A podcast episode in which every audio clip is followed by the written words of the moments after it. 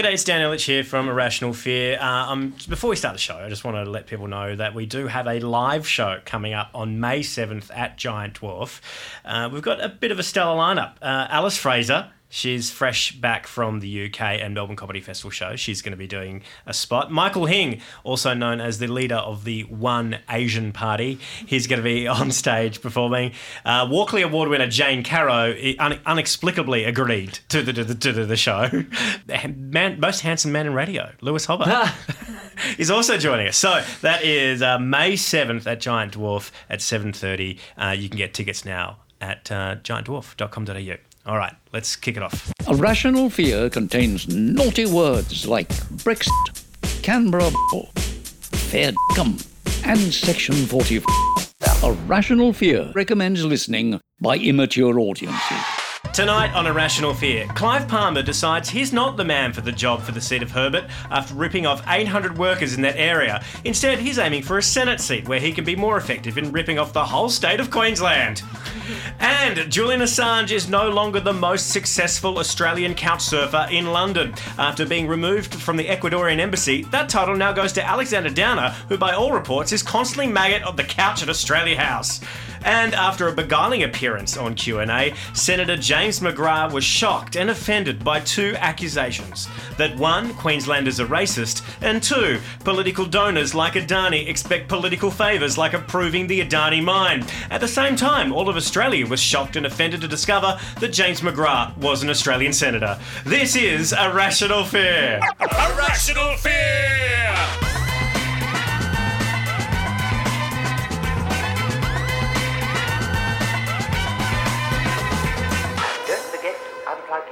Hello, this is A Rational Fear, the show that tells you what you should be scared of. I'm your host, Dan Ilic. I make jokes about the news, or you may better know me as a shadowy, faceless political figure bankrolling independent candidates in the Mornington Peninsula. Uh, and tonight we've got three great guests. First of all is Twitter stalwart and provocateur Al Aboriginal. It's Luke Pearson from Indigenous X. G'day, Luke.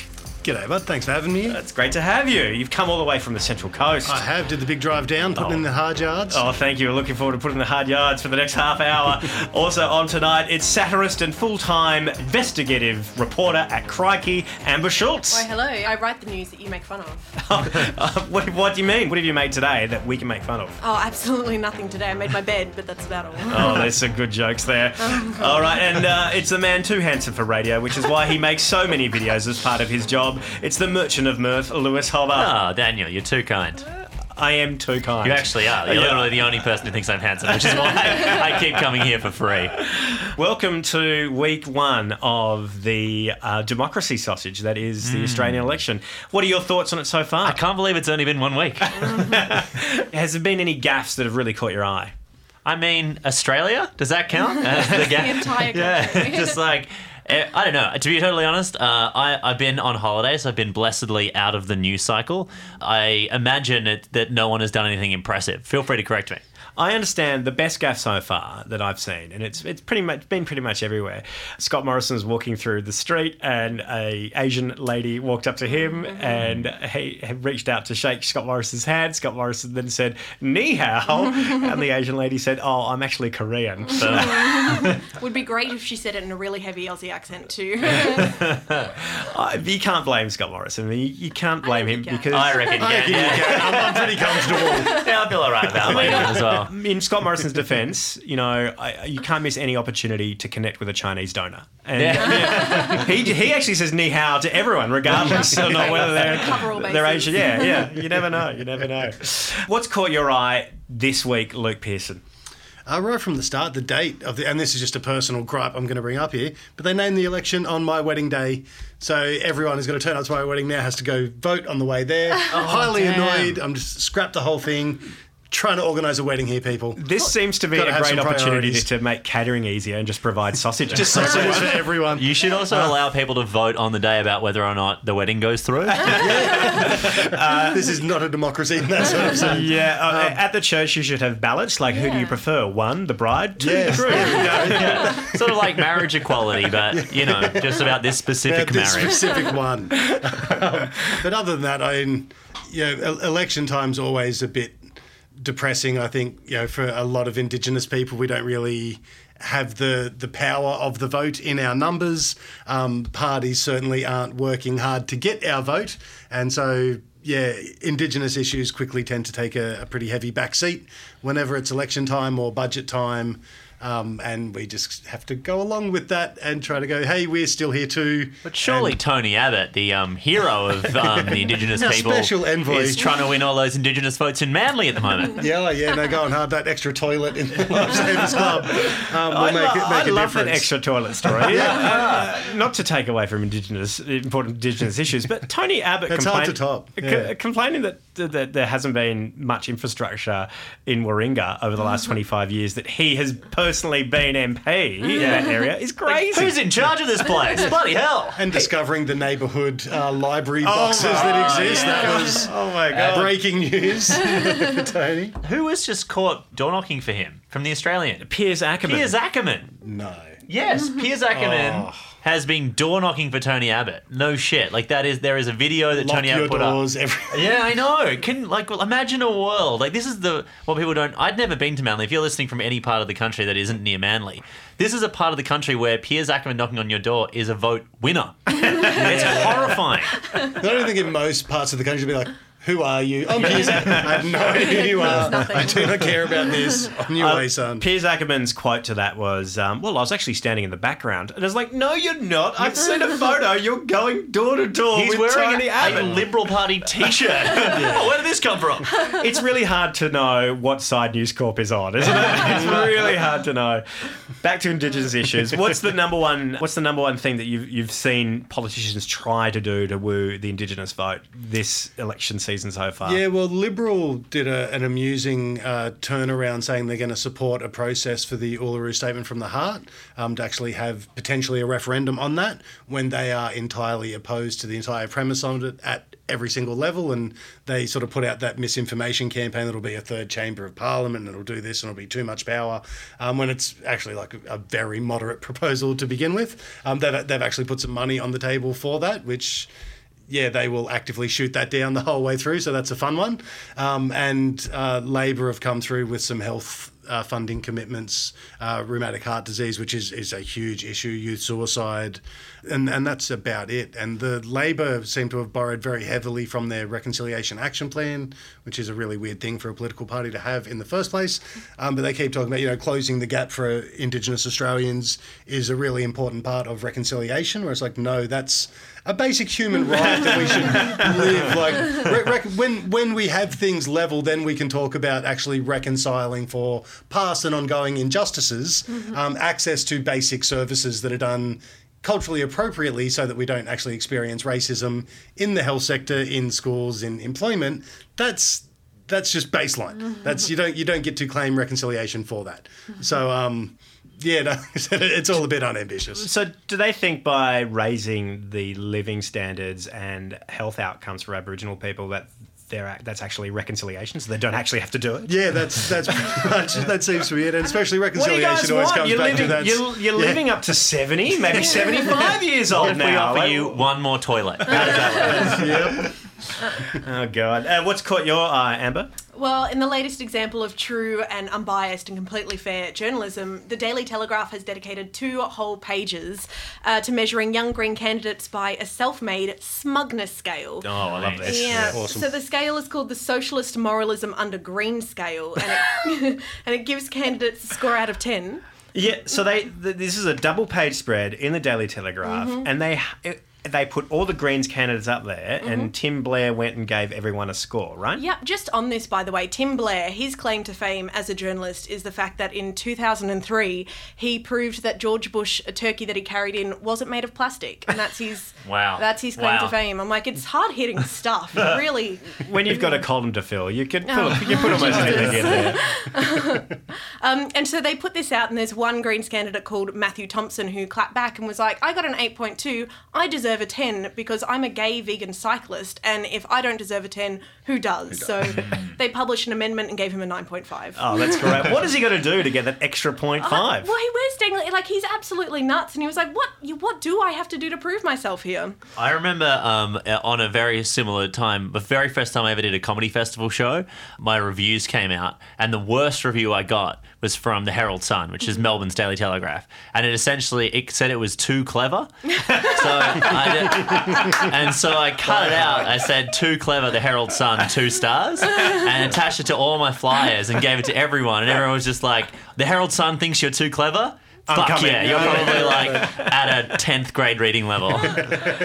The thing I love about this is it's like Tim Blair trying to be antagonistic towards mm. the Greens. But what he's done is put Greens in a double page spread mm. and given them a rating out of 10. Mm. And for laughs, he's rated them all really high. But no one, who no, look, anyone who reads the Daily Telegraph only reads it for Sydney Confidential. Uh, and all they're seeing there is a Greens nem- member and a score out of 10. That's all. They're like, oh, maybe the Greens are actually pretty good. pretty well. I think he's going to do one for the Liberals as well with a similar index called uh, the Liberals Ignoring Anything Rational or Liar Index. I think that's coming next week. Uh, Luke, why did the IPA catch your eye this week? Oh, they've released their 20 policies to fix Australia, but uh, I don't know, they're the IPA. Five of them are ones the coalition will, but will implement but shouldn't.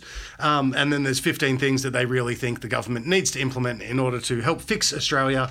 Um, which is awesome because they agree that Australia is broken when they're normally so proud and patriotic about Australia. but yeah, obviously we've got the uh, repeal 18C, which they will just not let go of, and that horse is that so is- so dead, and they are still flogging it. That is crazy that they later. haven't. No one like it lost Yeah. so hard. Yeah. It's Yeah. gonna lose forever. It And will again. never come back. Yeah. people have a right to be bigots was the infamous final nail in the coffin. Of How that many one. how many more inquiries do we have to have that prove that 18C is a valid bit of legislation? Wow. Yep. It's the only time in the world that like all of Australia knew about like a legislation and its number and its specificity Yeah. and still agreed that it was bad. Yeah, and you don't even have to actually say the act. You can just say 18C, and people know what you're talking about. It, it lives in infamy now. But the funny thing with that, because I mean, I, I defended it hard on principle.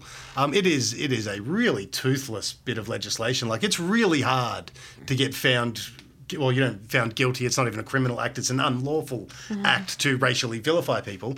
Um, but Andrew Bolt like had to work so hard. like you, you could try to be as racist as you want right now, and 18C All right. would probably Here we go go. for it. The invitation open. But seriously, Well, like you the can great go, thing if about- it's fair public comment, if it's artistic, if it's a fairly held belief, all of those things automatically mean It's you're fine. exempt by 18D, which is all of the possible exemptions.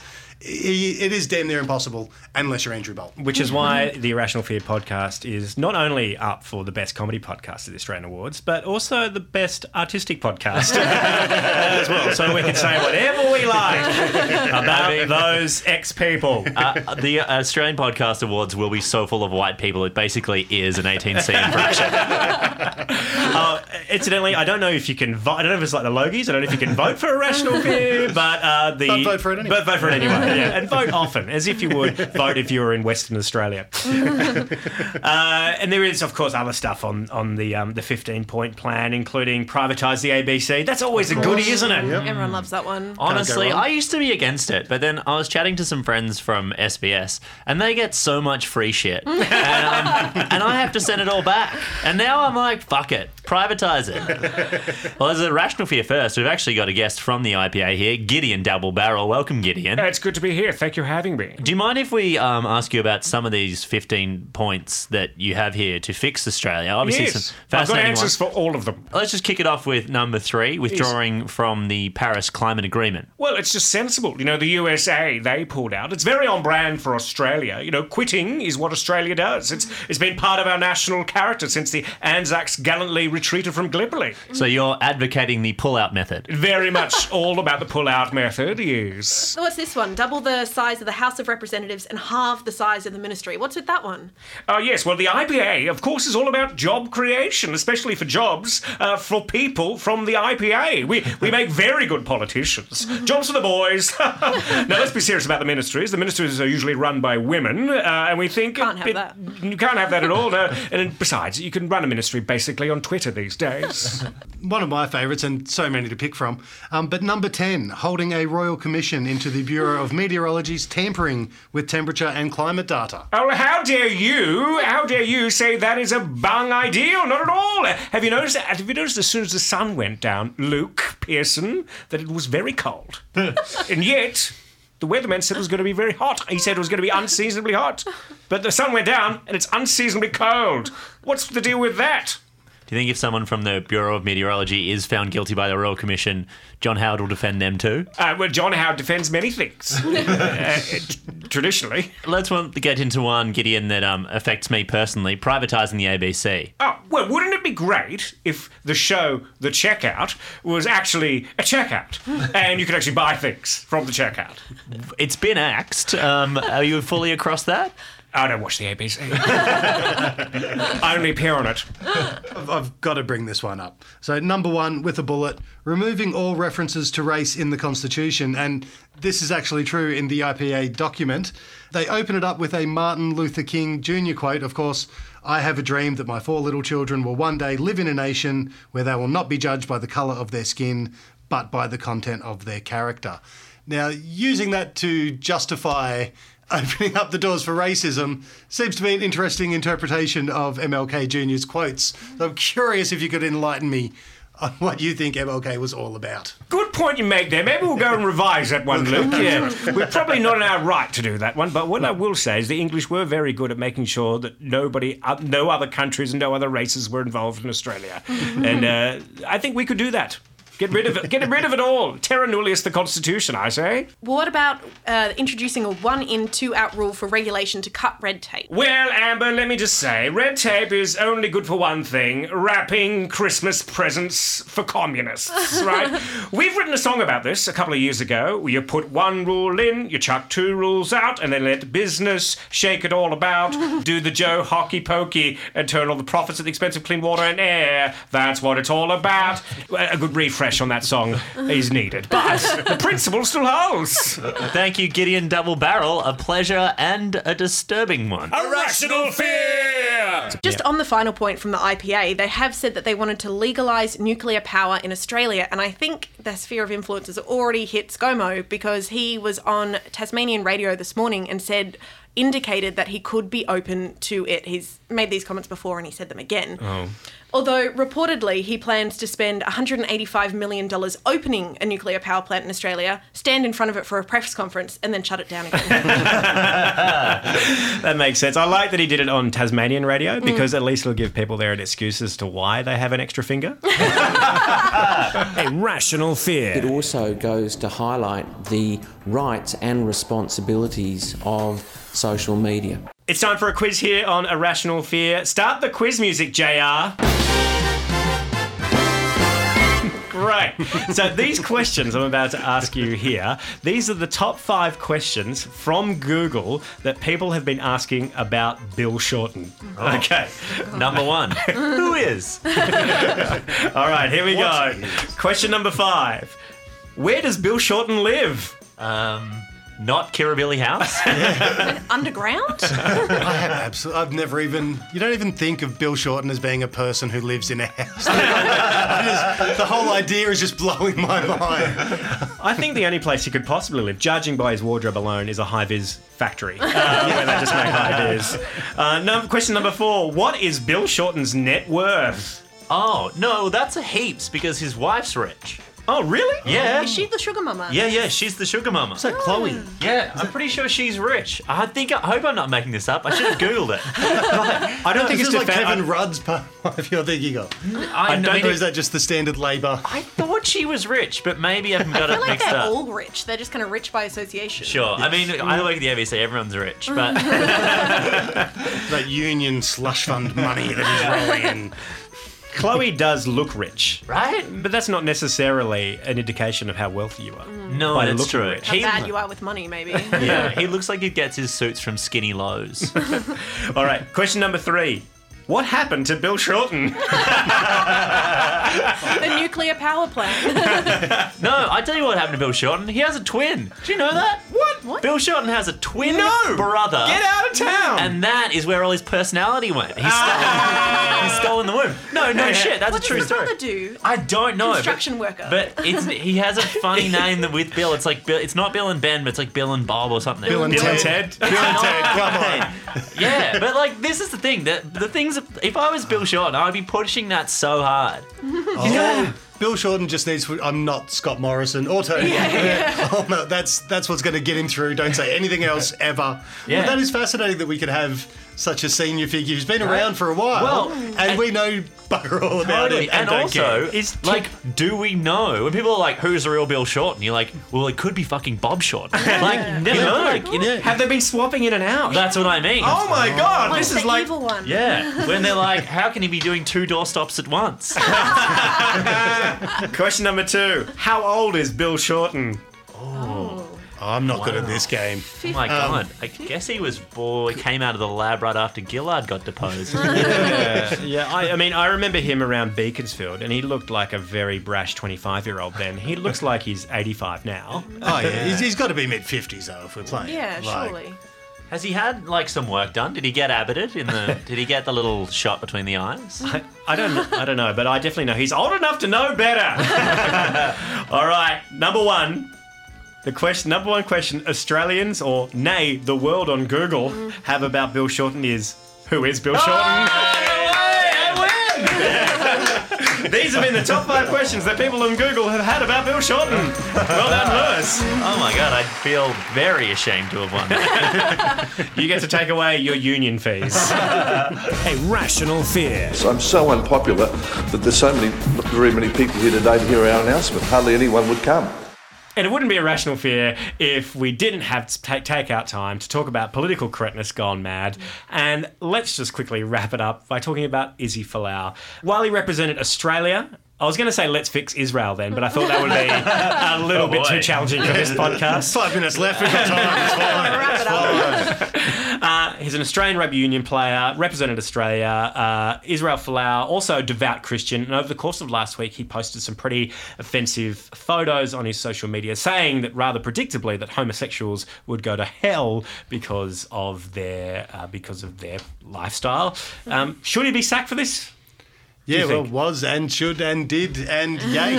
Um, and there was a long list of other ones though on that. It wasn't just homosexual people. I think it was adulterers. Pretty much and, anyone not him, I and think he targeted. fornicators. It was basically No. everyone else in rugby. Yeah. Yeah. Which I don't know. Is there some other Christian definition of fornicator? Because doesn't doesn't fornication just mean having like is everyone having sex going to hell? Is that is that a Christian thing? I don't. If you look up porn, you can go to hell. I you can think. go. Okay, that's wow. fair. Oh my that, was, that was in the Bible. I remember. I remember. Yeah, yeah. them talking Bar this is so high to not go to hell. Jeez. Yeah. But I mean, I I don't think there are many jobs you can have in many spaces where you can just walk into your office or you know publicly link a a public comment to go. By the way, this entire group of people who are highly discriminated against to begin with, you're all going to hell. And I say that out of love, apparently. Um, yeah, you can't you can't do that. You're absolutely right, Luke. Like he's going to have to clean up his social media page to get a new job somewhere Yeah. else. Yeah. In- or he could just leave it up there and try and get a job at News Corp because Yeah, they seem IPA might be hiring up Sky. There'll, there'll be options. I honestly just wish he'd stuck to the usual sports sex scandal. Like, it would have Yeah. just been easier Yeah. for everyone if he just had an affair. People Yeah. would have understood if he pissed in the mouth of a dog. People would have understood that. oh, he's got issues. Yeah, it's like credit to the boys, but not the boys marrying boys. I do feel sorry for him though, Izzy, because you know he was misled by probably Michael Cheika, who brought him over to the code, and he brought him over to the code by saying, "Well, you know, Izzy." Rugby union is the game they play in heaven, and he was like, "Well, this is my people. These are my people. These are my people." Uh, well, this is kind of ties into another political correctness gone mad situation down at the Melbourne International Comedy Festival. The award for Best Comedy Show at the Melbourne International Comedy Festival was renamed to the Melbourne International Comedy Festival Award. Previously, it was named after Barry Humphries and called the Barry. And the comments from people in social media about this kicking off. These aren't comments from comedians, people who go to see comedy, people who've been to comedy festival shows.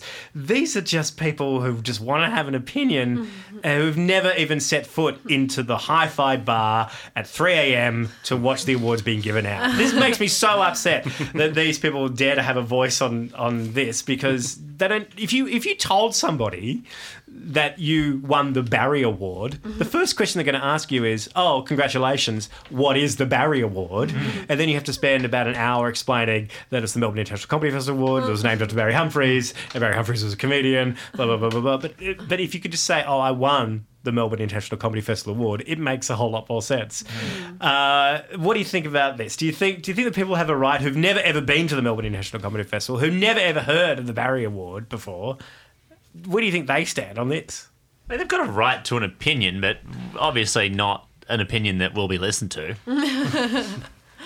But it wasn't only that. They said that there were a few reasons for changing the name, and the comments just didn't help. But what mm-hmm. surprised me was how recent the comments were made, because I feel like a lot of these things, they're resurfaced. They're tweets from like mm. 2002. Was Twitter even around then? They're tweets from a decade ago that someone said something bad and it's come up and it slapped them mm. in the face. But these comments were made last year, and I'm, mm. you should know better. and by now. repeatedly now. There's been several iterations. There's no slip of the tongue. There's no, and yeah, this is one of those ones where I think so many of that you know conservative IPA, like this is the free market. They're they're a company. They run their event. They can call their award whatever the hell they want. Um, but also looking after the safety of their other performers. Like there are a lot of of people who he directly offended. Who and and recently did win one of those awards and said, "Screw you, Barry! I'm winning this just for me." Um, The award has been contentious for a long time. Hannah Gadsby won it last year, and when she got up, she said, "I don't want to take this. I don't want to take this in the name of Barry. I want to take it in the name of myself." Hannah Gadsby, of course, is a is a gay woman who who who won the award, who's absolutely brilliant and deservedly won the award. And then this year, um, the there are. I think three queer people on the list for, for most outstanding, Yeah. which is uh, amazing. So it's it's while it's appropriate this year to be changed, it probably should have been changed some time ago. Did anyone float the idea of the Rodney Rude Award? the Joe Dolce Award? Murray Anything? Wilson. Yeah, we did we really mine any of the potentially problematic old comedians that we have? The Louis C.K. Award. But I think that whole debate of, of renaming things, and it's something that you know quite often comes up in Indigenous spaces, where like we got rid of Batman for Cooper um, as the electorate in Melbourne because Batman was a murderous, horrible human being who killed a lot of Aboriginal people. Like, but he signed a treaty. It was like, yeah, but it was a bullshit treaty that he was using to steal land from people. Um, but that that idea of like we're whitewashing history, we're erasing history. It's like no, Batman still existed. Like you don't get an electorate named after you or an award named after you. That's not a history book. That's an honor. And when you don't deserve that honor, or when society has moved away, like should we really be honoring? Homophobes, racists, mm. people who actively committed massacres against Aboriginal people. Like, it really frustrates me. That's whitewashing history. It's like, no, we'll still, we should still tell their stories mm. because they're horrible people and, you know, put it in the context of the time and whatever you want. But you don't erase them by removing their honour. Their names are still around. People you can still look up their names in a history history book or books. on Yeah. Google Google Batman. It comes up, it's just that a easy. giant road in Melbourne called Batman Avenue. It's There's huge. actually a great Indigenous X article where we found an old 1988 Batman comic where it's him. Um, you know, facing off against an Aboriginal dude that's really cool. So, um, and that comes up when you search Aboriginal Batman. That's probably what you'll find, but it is a really cool. Well, I'm just so happy that we were able to solve Israel. So, A Rational fear!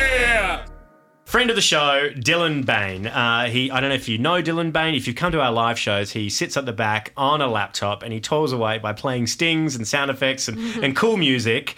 He has a brand new podcast. It is called News Fighters, where he takes clips from the news and rips it apart in a short, snappy way. Here's this week's. This is News Fighters, where we fight the news so you don't have to. Hello, yes, welcome to this special teaser episode of News Fighters for A Rational Fear. Some of you fearmongers out there might know me. I'm Dan's DJ, who often stands behind him looking like a hobo Paul Shaffer on stage. I've also worked on Tonightly with The Chaser for a number of years, and this is the podcast where I cram the 24 7 news cycle in your ears in less than 10 minutes. So, to kick things off, let's talk about the big race that everyone is talking about. Cactus the canine just ran more than 200 kilometres through the Sahara Desert, completing one of the toughest marathons in the world. No, no, no, the other race everyone is talking about. Tonight, the Supermare bows out in style. Winx finishes with 33 wins on the trot. Okay, yes, but beside Winx' big retirement race, there is another race on right now which will probably lead to some old grey mares being taken out to the back paddock and shot, and that's the federal election. Tonight, the official campaign begins. Australia goes to the polls on May the 18th. Also trying to report on Winx and the election simultaneously, Seven News' Olivia Leeming got a bit confused with her metaphors. Scott Morrison's hoping to channel Winx and beat Bill Shorten across the election finish line. No, actually, Bill Shorten was on a bus watching the race. I love it when a favourite wins. Yes, Bill Shorten there, the guy with the 51% disapproval rating according to the latest Ipsos poll, gloating about how he's the favourite. After his budget reply speech, Leigh Sales quizzed him on this. What would you say to the Australian voter who thinks, geez, I just don't like that Bill Shorten bloke very much. I don't know if I can vote for him. Wait till you meet me. What a plan. He's going to try and meet every single person in Australia. Well, probably only about 25 million more to go, Bill. Good luck with that. In fact, just listen to what a bad time Bill Shorten was having in his post budget reply speech interview with Leigh Sales. I repeat, Leigh Sales. But what we have said, Fran, which Now I know what you're asking. What about Labor's policies? Aren't they just all rehashed 90s catchphrases? Well, Bill Shorten also focusing on health, launching Slip Slop Slap 2.0. yes, building on the success of Vegemite iSnack 2.0, Labor has Slip Slop Slap 2.0. And what completely normal way did Bill Shorten go about showing his support? Bill Shorten brings back Slip Slop Slap, applying sunscreen to his face with his knuckles. Yes, sorry, the Billbot short circuited there trying to imitate human behaviour again. Hopefully, he'll be rebooted in time for election night. Meanwhile, in rural Australia, the Nationals, led by Michael McCormack, are not holding back the celebrity firepower with the launch of their election campaign. Dare I ask, what are you holding? Well, I'm holding the Wombat. Now, the Wombat has been on the Nationals uh, Wombat Trail. Every election, when we go on the hustings as the national leader, we take the, uh, the Wombat with us. Every National Party leader uh, for many years past, right back to Ian Sinclair, as I understand, has taken this wooden animal with us, but uh, perhaps more importantly, I've got Matthew Fraser with me, so he's a little bit more important than the Wombat this morning, but uh, certainly uh, it's great to have the Wombat. Given the feud between Barnaby Joyce and Johnny Depp, I would have thought a better mascot for the Nationals would have been a dead dog instead of a wooden wombat. But anyway, unsurprisingly, the environment is actually shaping up to be one of the biggest issues this election. And Scott Morrison couldn't help but use this catastrophic and very serious issue as a launching pad for one of his trademark comedic impersonations. The Borat tax, which will be put on by the Labor Party, with carbon credits for Kazakhstan, and I know what I know what Borat would think of the Labor's Labor Party's policies on emissions reduction, Mr. Speaker. Very nice. Of course, if Scott Morrison is going to quote Borat, I can actually think of some other quotes that might be more applicable, like this one on foreign policy. Donald Trump, he keep the Mexican children in a cages. It's true. yeah. High five. Which also ties in with this one. What is the problem being a racist? I am a racist, and that's nice. And I'm sure he's probably even said this one himself. So what that means is this feminism. And of course, this one could apply to the whole Liberal Party. Uh, letting a woman in a politics is like letting a monkey drive a plane. yes. Watch out, bang. Anyways, back on the campaign trail, and Scott Morrison was doing a street walk in the heavily Korean Sydney suburb of Strathfield when this happened. Hello, how are you? Yeah, Ni hao, how are you? No, no, no, I'm Korean. One of the Korean comedians. Yes, ScoMo saying a Chinese greeting to a Korean in Strathfield. Look, to be fair to ScoMo, it is very easy to get confused in Strathfield because every single shop and every single sign is Korean. In fact, I think even the Chemist Warehouse sells Korean fried chicken. So, I mean, fair enough, ScoMo. It's a bit like Borat said. What is the problem being a racist? I am a racist, and that's nice. Okay, that's News Fighters for today. I'm Dylan Bain. Thanks for listening. Check us out. We're on all your podcasting apps and we're on Twitter at NewsFightersPod. We're also uploading the podcast to YouTube as video with all the news clips. Check it out and more at our website, newsfighters.com. Thanks to Dan and A Rational Fear for putting this out, and I'll see you at the next A Rational Fear. I'm Dylan Bain. Keep fighting, and bye for now. This is News Fighters, where we fight the news so you don't have to. Very good, Dylan. Dylan Bain. You can see Dylan Bain at our live show at May 7 uh, at Giant Dwarf. We've also got a couple of other shows coming up around the country. Uh, Adelaide. We're coming to you for the Adelaide Cabaret Festival, Adelaide 19 and 20. It's going to be all singing, all dancing, Irrational Fear. I'm bringing the nipple tassels. uh, yes, with Bridie uh, Connell and Wyatt Nixon Lloyd from Tonightly, the ARIA award winners for, for the best comedy release uh, uh, of the year. They're going to be performing music as well as Lewis Hobba uh, and me and other people who I haven't booked yet. but Adelaide, please hop on down and get yourself an Adelaide Cabaret Maybe Festival Christopher ticket. Pyne. He's got not much on. I don't know. Look, I, you okay with this? But I want to actually invite Caleb Bond. Sure. I just think it'd be great. No, it's fine. He's on Triple J all the time. Is he really? Yeah, he's on the shake up on the hack quite a bit. Is he good talent?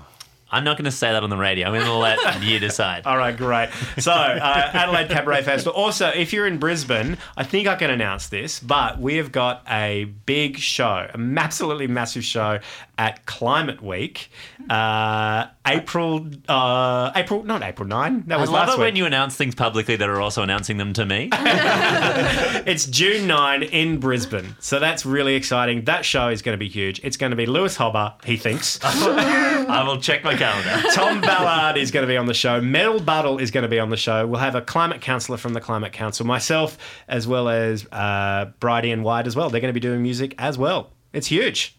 So, Brisbane, check that out. Climate Week, June 9. This has been a rational peer. Bi- uh, a peer. All the rational peers. and please thank our rational peers tonight Luke Pearson from Indigenous X, uh, Lewis Hobba, I didn't know your name for a second there. Lewis We've Hobba met. from Triple J, and Amber Schultz, newly appointed investigative reporter at Crikey. Congratulations. Congratulations. Uh, and as always, there's something to be scared of next time, and next time is actually going to be next week because we're going to try and pump out one of these once a week until the election. So hang in there. Thanks for listening. Just another thing to be sad about this election season.